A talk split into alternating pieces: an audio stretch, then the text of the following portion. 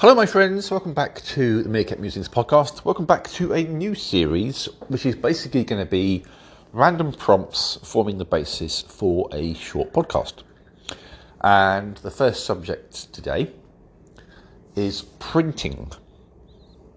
Now, you may be thinking that's not necessarily a subject of a great deal of interest, or there's not as much to say about it. But actually, for me personally, I have done, I say professional printing, I have done bulk printing, shall we say, uh, at a previous job, and consequently, I'm familiar with a few things about printing and also about printers. I used to sell printers, and so there are a few things I'm familiar with with that side of things as well. And there are a few things that that people do in terms of printing and printing requests that can be quite frustrating and annoying.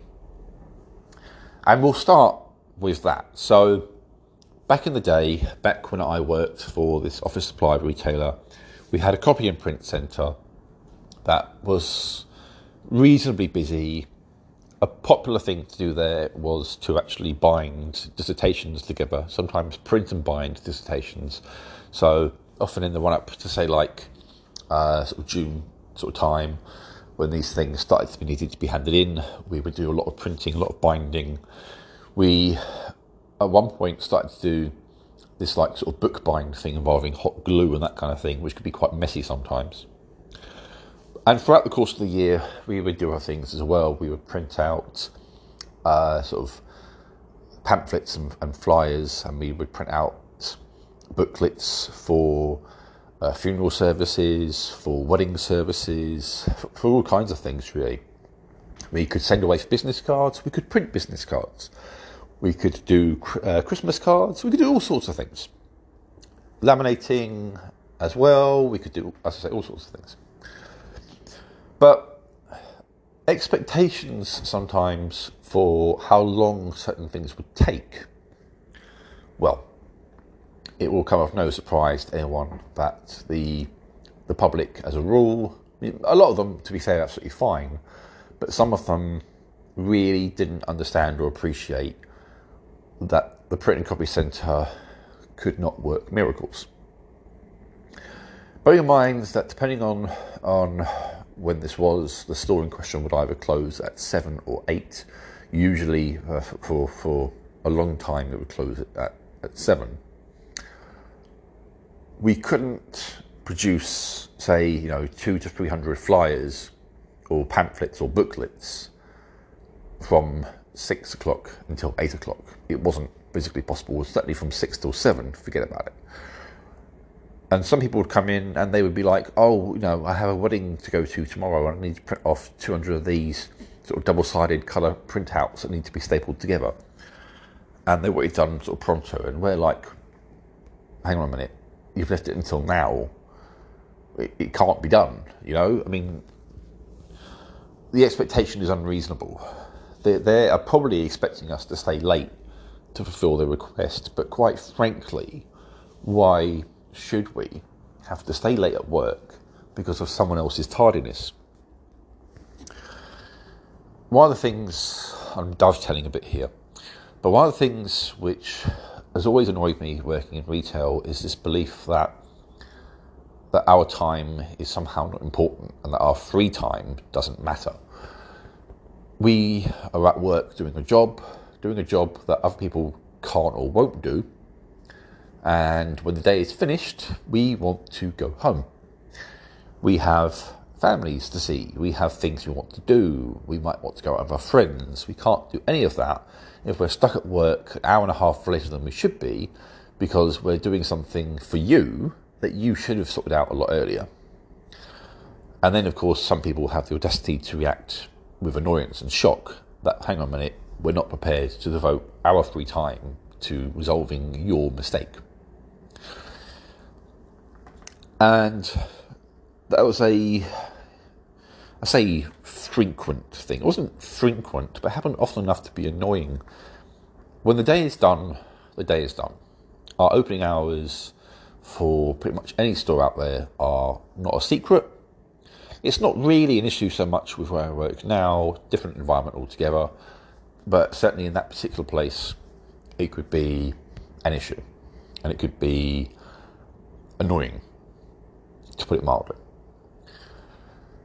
It's just about people managing their time better. And yes, I appreciate some things happen suddenly, and with some more sensitive stuff, we would do our best to be more helpful. Uh, like, for example, if it was something for a funeral, you know, you don't tend to sometimes have. I mean, sometimes you know these things are organised in advance, and sometimes they're not because sometimes it's sudden. So that's a bit different. But for a number of things, it's a case of well, hang on a minute, you know, it's up to the customer to be more organised. With the with the dissertations and that kind of thing, it could be, as I say, quite busy. So sometimes it was a case of some people would come in, the sensible ones would come in a day or two before it was due to be handed in and get it dealt with then. Some people would come in on the day, on, on the morning of when it's due to be handed in, and there might be a queue. There might be two or three other people who are waiting for their dissertations to be done. And, well, if you want to jump the queue, your best bet really is to ask the customers, to ask them nicely. And if they're willing to let you jump the queue, great. If they're not, then it's up to you to wait. It's, again, it's no one's fault but your own. You've been disorganised. So that's what it was like from that side of the print and copy desk for us. And then there's the, the shop floor and there's the selling of printers, which brought a different set of challenges.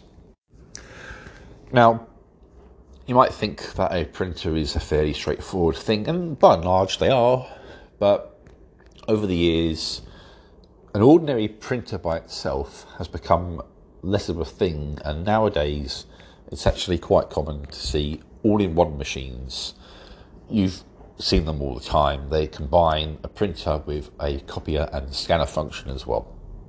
And a lot of them these days, they can actually uh, be connected to uh, sort of USB memory sticks. You can plug memory cards into them from a, from a camera and print directly from there. And they do a wide range of things these days as well. Some of them can print onto high quality photo paper so you can reproduce okay, it's not necessarily as sharp as a, as a professional sort of photography shop, but you can reproduce your photos on high quality photo paper and all kinds of things like that. And now a feature of the modern printer. But there are things that can be somewhat frustrating with printers, and they can be frustrating from the point of view of trying to sell printers. One thing that the, the manufacturers tend to do is well, actually, I'm not sure about this. I was always told that we needed to sell ink cartridges for a printer because the cartridges that came with the printer were not necessarily going to be full cartridges, and even if they were, they would use up a lot of ink going through the calibration stage. And so we would explain that to customers with a view to selling some extra ink. And from a business point of view, of course, we're doing that to uh, to add more value to the sale. And for the same reason, we'd also ask about paper and we would also kind of stress the importance of a USB cable to connect up your printer to your computer. And in fairness, a lot of printers, especially in the days of the non wireless ones, did not come with a cable. Uh, you might think that's a bit weird, but it would have been an extra cost to the manufacturers, maybe they were interested in. So we would sell the cables. And I can tell you now, the cables in question were expensive next to what the cost prices were. In some cases, very different. We had two types of cable a standard, like sort of silver USB cable, and a gold one. And the gold one, in principle, would be better for signal transmission but the gold one was something like 15 quid at the time versus about four or five quid for the silver one. And is it worth that much more? Is it worth an extra 10 quid? No, absolutely not. The job in the end is exactly the same. The, the speed at which it works, virtually identical. It's almost imperceptible to human beings. And it's certainly, even if it was a little bit quicker, it wasn't £10 extra quicker. So let that be a lesson to you. If you're buying a printer, you don't need to go for the fancy cable. You really don't. But it's not really an issue these days because it's not without irony that the wireless printers normally come with, or certainly back when I was studying them, which admittedly was quite a while ago now, they would normally come with a cable for installation purposes. But we would sometimes still look or still be expected to try and sell a cable anyway in order to like sort of upgrade it, sort of thing.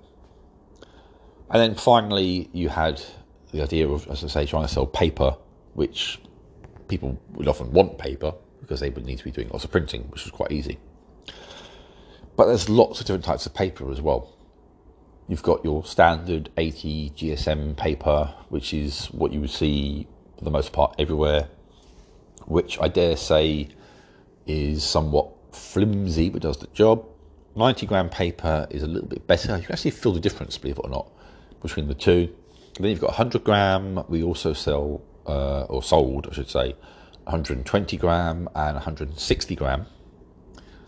And the thing about 160 is it's not card, but it's starting to head that way. So some printers actually didn't like that. If it was a printer where it was, for example, kind of like a front loading printer and the paper came out the front as well, it would often jam because it would, would it wouldn't sort of curve and fold as easily as, as ordinary paper would. So you had to watch out for that, believe it or not. It wasn't always a good idea to have that kind of paper with an ordinary printer. And then you had laser printers, which were a whole different ball game, much bigger, much more cost effective in the long run, but much more expensive as a starting cost. The printers themselves were usually more expensive, and don't get me started on toner cartridges. They were usually very expensive, especially if it was one where you had multiple cartridges, which was a popular thing and still is. The school of thought being if you have individual cartridges for each individual colour, it worked out more economical in the long run, which I think it does, to be fair. With a lot of the all in one colour cartridges, they are actually divided into segments, and if any one of those segments goes, you have to replace the whole cartridge. Whereas you can just buy the cartridge you need, great. But maybe not as profitable for manufacturers in the long run. So, yeah. There you have a brief rundown of what it's like to work with and sell printers. Slightly unusual, I know. Very unusual podcast, really. But we shall try and find other, perhaps more interesting subjects in the future. Meantime, I hope you feel slightly more educated.